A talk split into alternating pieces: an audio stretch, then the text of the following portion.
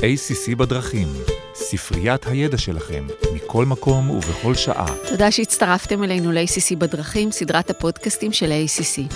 ACC הוא ארגון היועצים המשפטיים הפנימיים בישראל. אני עורכת דין מירב לשם, והיום אני מארחת את עורכות הדין חופית וסרמן רוזן ושיר שושני כץ במשרד AYR, אמה רייטר ז'אן שוחטוביץ' ושות'. חופית היא דוקטורנטית באוניברסיטת תל אביב בתחום המשפט ובינה מלאכותית, ועורכת דין המתמחה בתחום של רגולציית AI. ושיר מנהלת את מחלקת משפט וטכנולוגיה במשרד. המשרד שם בזמן האחרון על הכוונת את תחום הבינה המלאכותית מתוך הבנה שהיועמ"שים צריכים כלים כדי להתמודד עם התחום. תכלס אין כמעט ארגון שאין לו היום נגיעה כלשהי לבינה מלאכותית. וגם מתוך הכרה, ואנחנו נרחיב על זה את הדיבור, שאנחנו עומדים מול מהפכת הרגולציה של בינה מלאכותית והשימושים שלה. אז הכנו לכם מיני סדרה קצרצרה של שני פרקים. הראשון יותר בסיסי, שיכניס את מי שחי בהדחקה לעולם הזה, והשני ממש ספציפי על ה-AI Act, הצעת החוק האירופאית של האיחוד האירופי. אז שלום חופית ושיר.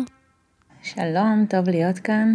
לפני שנתחיל disclaimer קצר, הפודקאסט מיועד להעשיר את הידע הכללי שלכם. כל מה שנאמר בפודקאסט הוא בוודאי לא ייעוץ משפטי ולא מחליף כזה. ועכשיו נתחיל ישר לעניין.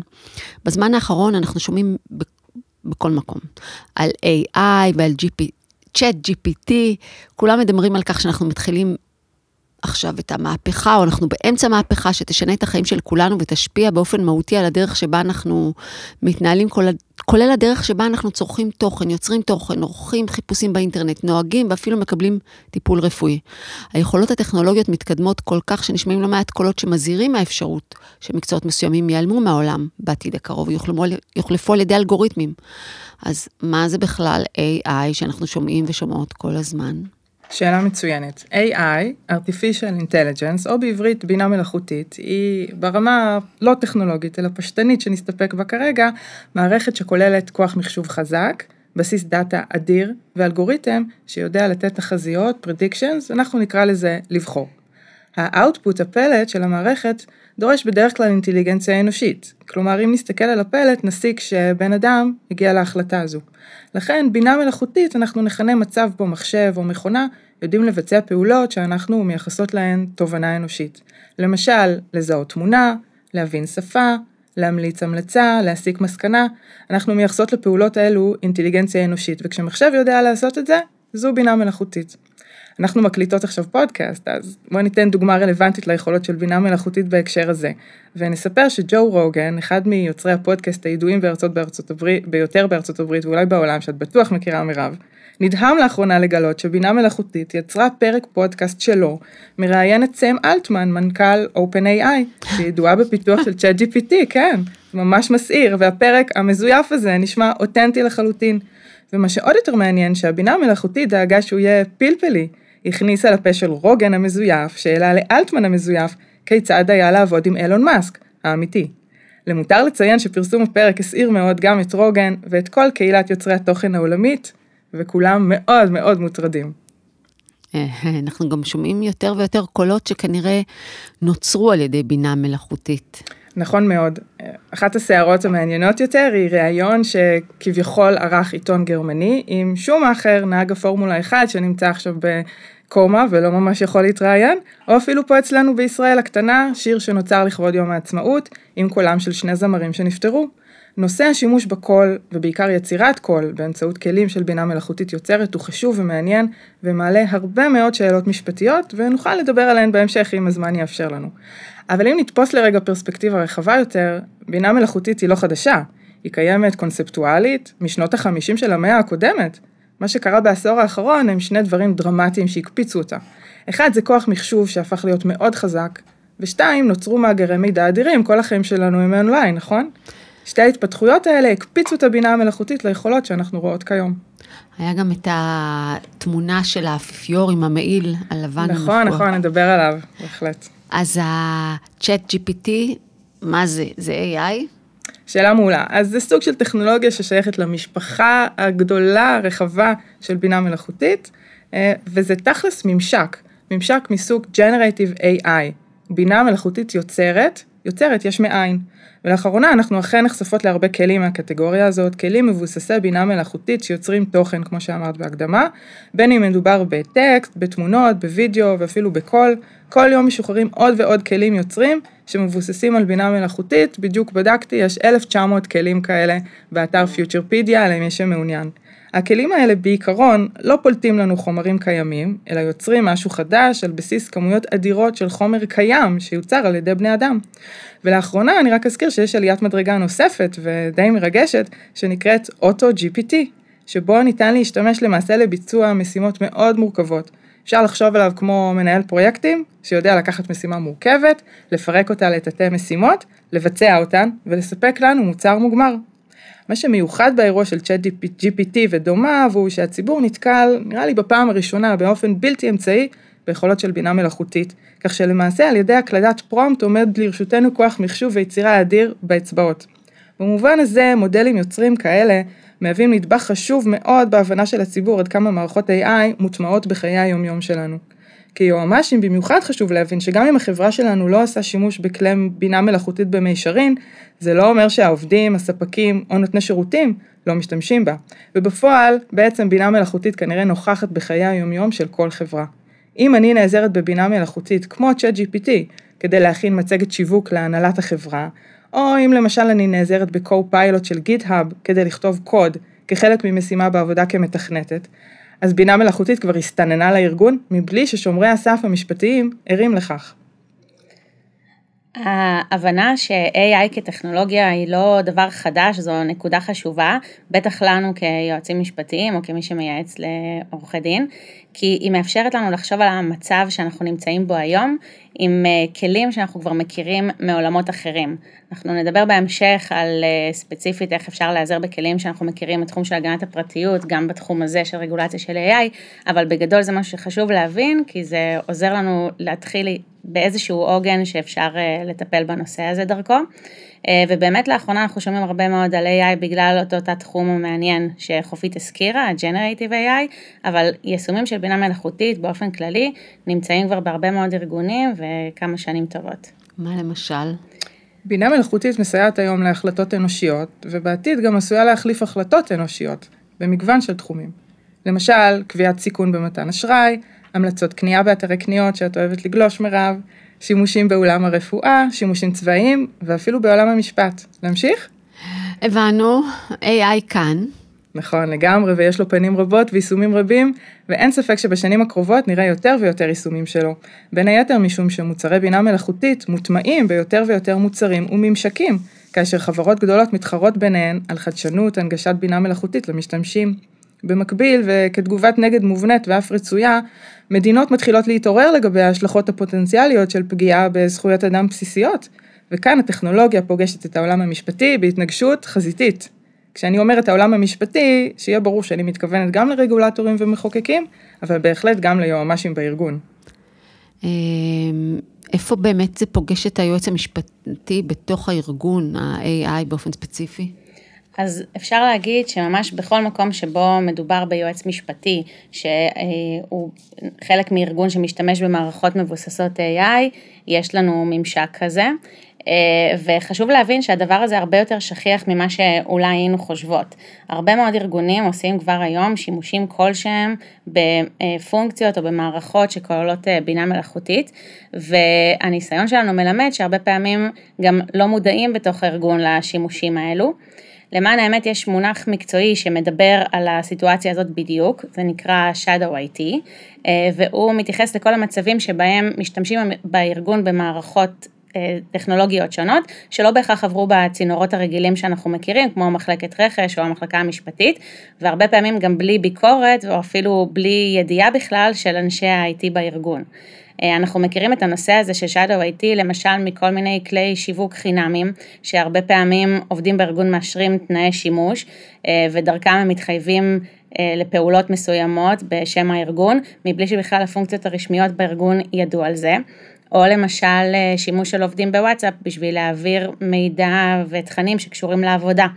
אז אה, זו פרקטיקה שבהרבה פעמים לא עוברת אישור של אף גורם מוסמך, אבל היא בפועל נפוצה מאוד, ולמען האמת היא עד כדי כך נפוצה, עד שרשות הגנת הפרטיות פרסמה לאחרונה מסמך בעניין אה, שימוש בכלים שהיא מכנה כלים לא ייעודיים להעברה של מידע רפואי. כלומר, היא, היא בעצמה מכירה בזה שהדבר הזה מאוד נפוץ ורק צריך אה, להסדיר אותו או לנהל אותו נכון.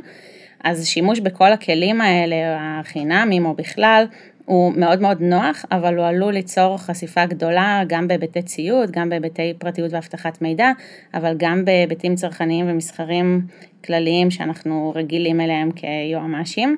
ובגלל זה חשוב מאוד לעשות בדק בית בארגון ולבדוק איזה שימוש יש במערכות פנימיות או חיצוניות שכולל אה, אה, טכנולוגיית AI, כי הדבר הזה אה, מאוד רלוונטי ליועמ"ש, זה חושף אותו, אותה, את הארגון לסוגיות משפטיות חדשות שצריך להתמודד איתן. אז בעצם יש פה שתי נקודות חשובות. האחת, הסיכונים שהשימוש בבינה מלאכותית אה, מציב בפני ארגונים, זה בעצם השימוש עצמו יוצר חשיפות וסיכונים, והשני זה נושא הרגולציה. אז בואי נתחיל עם הנקודה הראשונה, איזה סיכונים אנחנו יכולים לזהות היום, ואיך היועמ"שים יכולים להתגייס כדי להתמודד איתם. אוקיי, okay. אז uh, באמת בחודשים האחרונים אנחנו נתקלים כבר בהרבה שאלות של uh, לקוחות לגבי איך להתמודד עם החשיפה החדשה הזאת שבינה מלאכותית הביאה איתה. Uh, למסגרת שלנו פה בפודקאסט לא נוכל להרחיב על כל הסיכונים שיש בתחום הזה, אבל כן אפשר להגיד שיש כמה סיכונים עיקריים שגם חוזרים על עצמם בהרבה מאוד כלים ושימושים של מערכות שהן מבוססות AI.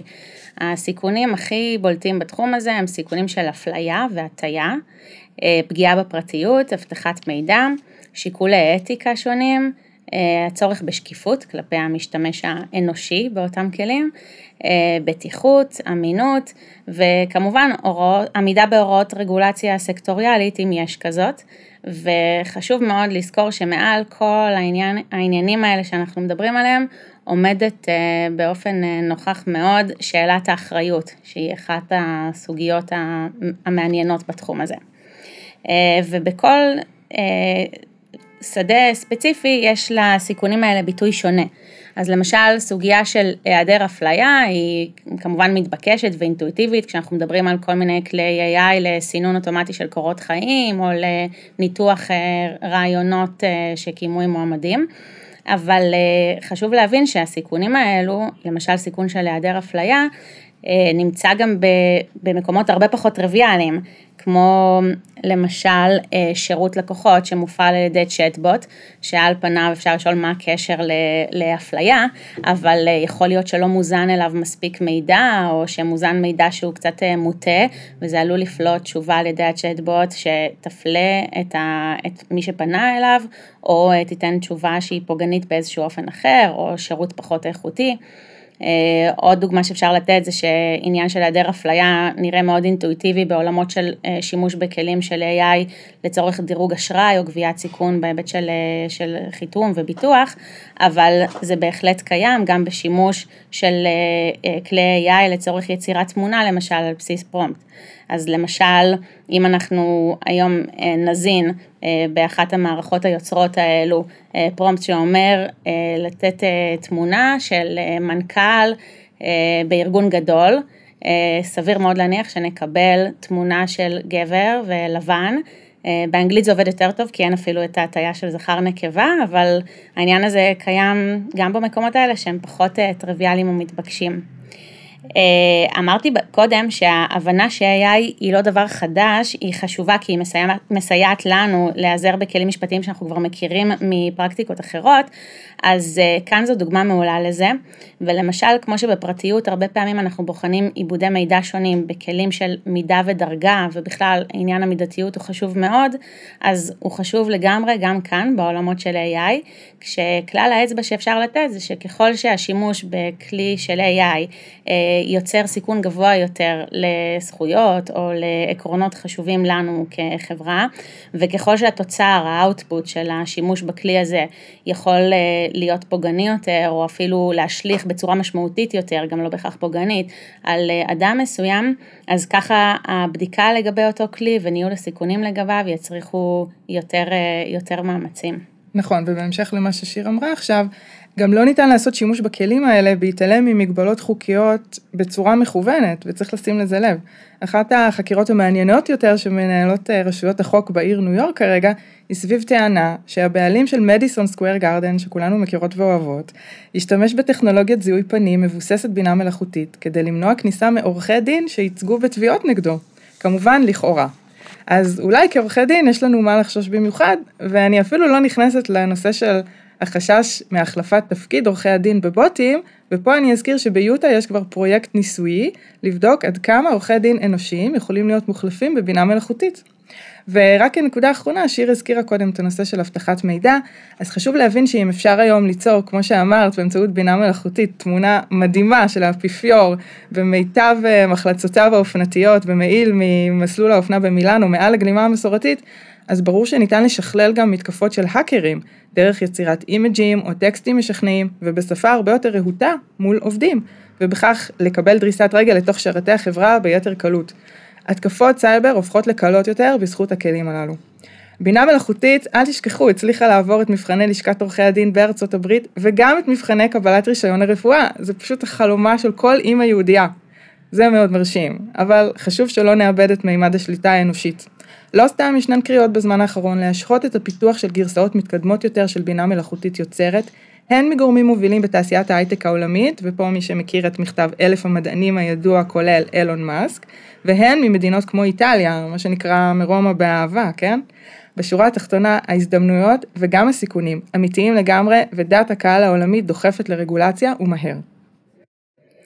רק אני אגיד שאותה קריאה של אה, אותם מדענים לעצור אה, את אה, פיתוח הבינה המלאכותית לחצי שנה, היא משהו שהרבה תופסים אותו לא כאיזושהי דרישה אמיתית, לא מתוך ציפייה אמיתית שיעצרו עכשיו פיתוח לחצי שנה, שזה שנות דור בערך במונחי טכנולוגיה, בטח בטכנולוגיה הסופר מתקדמת ומהירה הזאת, אבל כן יש לה חשיבות כסטייטמנט של להגיד, רגע, צריך לעצור, אולי לראות איך בונים את זה נכון יותר, כי יש פה משהו גדול.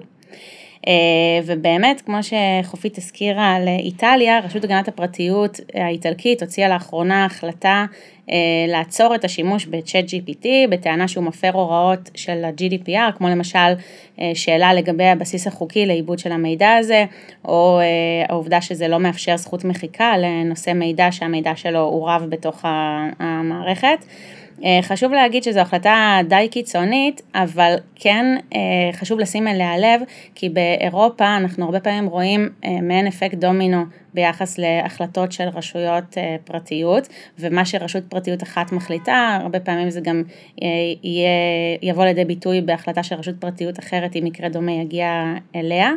אה, וה-EDPB, אותו גוף שאמון גם על פירוש הוראות ה-GDPR ומוציא הנחיות וגיידליינס בקשר אליהם, פרסם קצת אחרי הפרסום של אותה החלטה איטלקית, שהוא מקים צוות משימה שיבחן את ההחלטה האיטלקית הזאת ואת ההשפעות האפשריות שלה, מתוך מטרה לגבש בסוף עמדה סדורה מצידו בהקשר הזה של פרטיות ו-AI. אז uh, הממשק של פרטיות ו-AI צפוי להתפתח בקרוב ויהיה מעניין לראות מה ייקבע איתו בהמשך. אה, אבל חוץ מזה, יש כמובן הרבה ממשקים אחרים שלא קשורים רק לפרטיות, אה, כמו למשל שאלות של אה, קיין רוחני או שאלות מסחריות, אנחנו פונים אלינו לקוחות עם שאלות לגבי שימוש מסחרי בתוצרים של כלי Generative AI שהזכרנו קודם, או היכולת להשתמש באותם כלים כדי לכתוב קוד ולהטמיע אותו בארגון.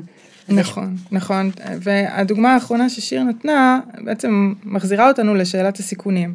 ופה אפשר לזהות בגדול שלושה סוגי סיכונים שמתעוררים. הראשון שדובר עליו הוא כניסת בינה מלאכותית לדומיינים משפטיים מוסדרים, כמו דיני עבודה, רפואה, בנקאות ומתן אשראי, ביטוח וכיוצא בכך. וכאן חובה עלינו לוודא שגם אם הארגון עושה שימוש בבינה מלאכותית כתחליף להחלטות אנושיות או כמסייע להחלטות אנושיות, הארגון ימשיך לעמוד בדרישות החוק. אם אסורה אפליה בקבלה לעבודה, התשובה שהאלגוריתם סינן קורות חיים לא רלוונטית חוקית למשל, וגם ציבורית. כניסת הבינה המלאכותית גם, כאמור, מחדדת סיכונים קיימים של אבטחת מידע באופן כללי, כי כמו שציינו, שימוש בכלים מסוג זה עלול לשפר יכולות אה, התקפת, אה, התקפתיות על הארגון מבחוץ, וגם לזה צריך לשים לב מבחינת best practices של הגנות מהתקפות סייבר, פישינג ועוד. ויש גם חשיבות לתנאי השימוש של הכלי והסדרים חוזיים ומסחריים כמובן. והפן המשפטי השלישי הרלוונטי הוא בוודאי הנושא של כל הרגולציה שאנחנו רומזים עליה, על החקיקה, אני שומעת AI Act בקהל. בהחלט, בהחלט. זהו, תישארו במתח, אנחנו נדבר על זה בפרק הבא שהוקדש להצעת החוק של האיחוד האירופי, אבל לפני כן, אחרי שסיימתם להבהיל אותנו, אל תשאירו אותנו לבד בחושך, תנו לנו כמה כלים מעשיים ליועצים המשפטיים שצריכים להתמודד עם כל הטוב הזה. מצוין, אז אחרי שהבהלנו אתכם כהוגן, לא נשאיר אתכם בידיים ריקות. אז אנחנו מציעות אה, ארבעה כללים בסיסיים כדי להתחיל להתמודד עם כל האירוע הזה שנקרא בינה מלאכותית בארגונים וחשיפה משפטית. אז הראשון, כמובן, הוא מיפוי וזיהוי של שימושי בינה מלאכותית בארגון ובמחלקות השונות. לאחר מכן צריך ליצור הנחיות משפטיות בארגון לצמצום סיכונים, וכאן כל ארגון יש לו אה, אה, תרבות אחרת ויכולת שונה בעצם לאכוף הסדרים שונים וגם את זה צריך לקחת בחשבון. שלוש, העלאת מודעות עקבית בארגון לנושא ולצורך בעצם לפנות למחלקה המשפטית בכל עניין שכרוך בבינה מלאכותית וזה כולל כן גם התקשרויות חיצוניות וגם מכרזים ועוד. והדבר האחרון הוא הקמת מנגנוני פיקוח, מעקב וניטור מתוך הבנה שאנחנו בסביבה דינמית שמשתנה באופן תדיר, ובהתאם משתנים הסיכונים, הסיכונים המשפטיים, אבל גם מה שמצופה מיועמ"שים. למשל, שמענו אה, רק הבוקר ש-OpenAI מתכננת אה, ליצור פיצ'ר מיוחד לעסקים, שיאפשר להם על פניו אה, יותר פרטיות ושמירה על מידע בפעולות שהן עסקיות, כמו שדורש החוק. או אפשרות ליוזרים לעבור למצב אינקוגניטו. אה, וגם אה, מתחרים ל-OpenAI כנראה שומעים את הקריאות אה, וכל הביקורת, והאגין פייס למי שמכיר או מכירה, הולכים ליצור מין צ'אט GPT משלהם בקוד פתוח. לכן מאוד מאוד חשוב להיות עם יד על הדופק כל הזמן, גם סביב הרגולציה שנדבר בפרק הבא וגם על החידושים הטכנולוגיים. אנחנו קוראות לכל המבנה הזה בניית מדיניות AI משפטית ארגונית. זה נכון, כי הבנצ'מרק נבנה תוך כדי, בהליכה. תוך כדי תנועה. כן. אה, תודה רבה, אלה היו טיפים ממש ממש חשובים, ואנחנו נתראה שוב בקרוב מאוד. תודה שהזמנת אותנו.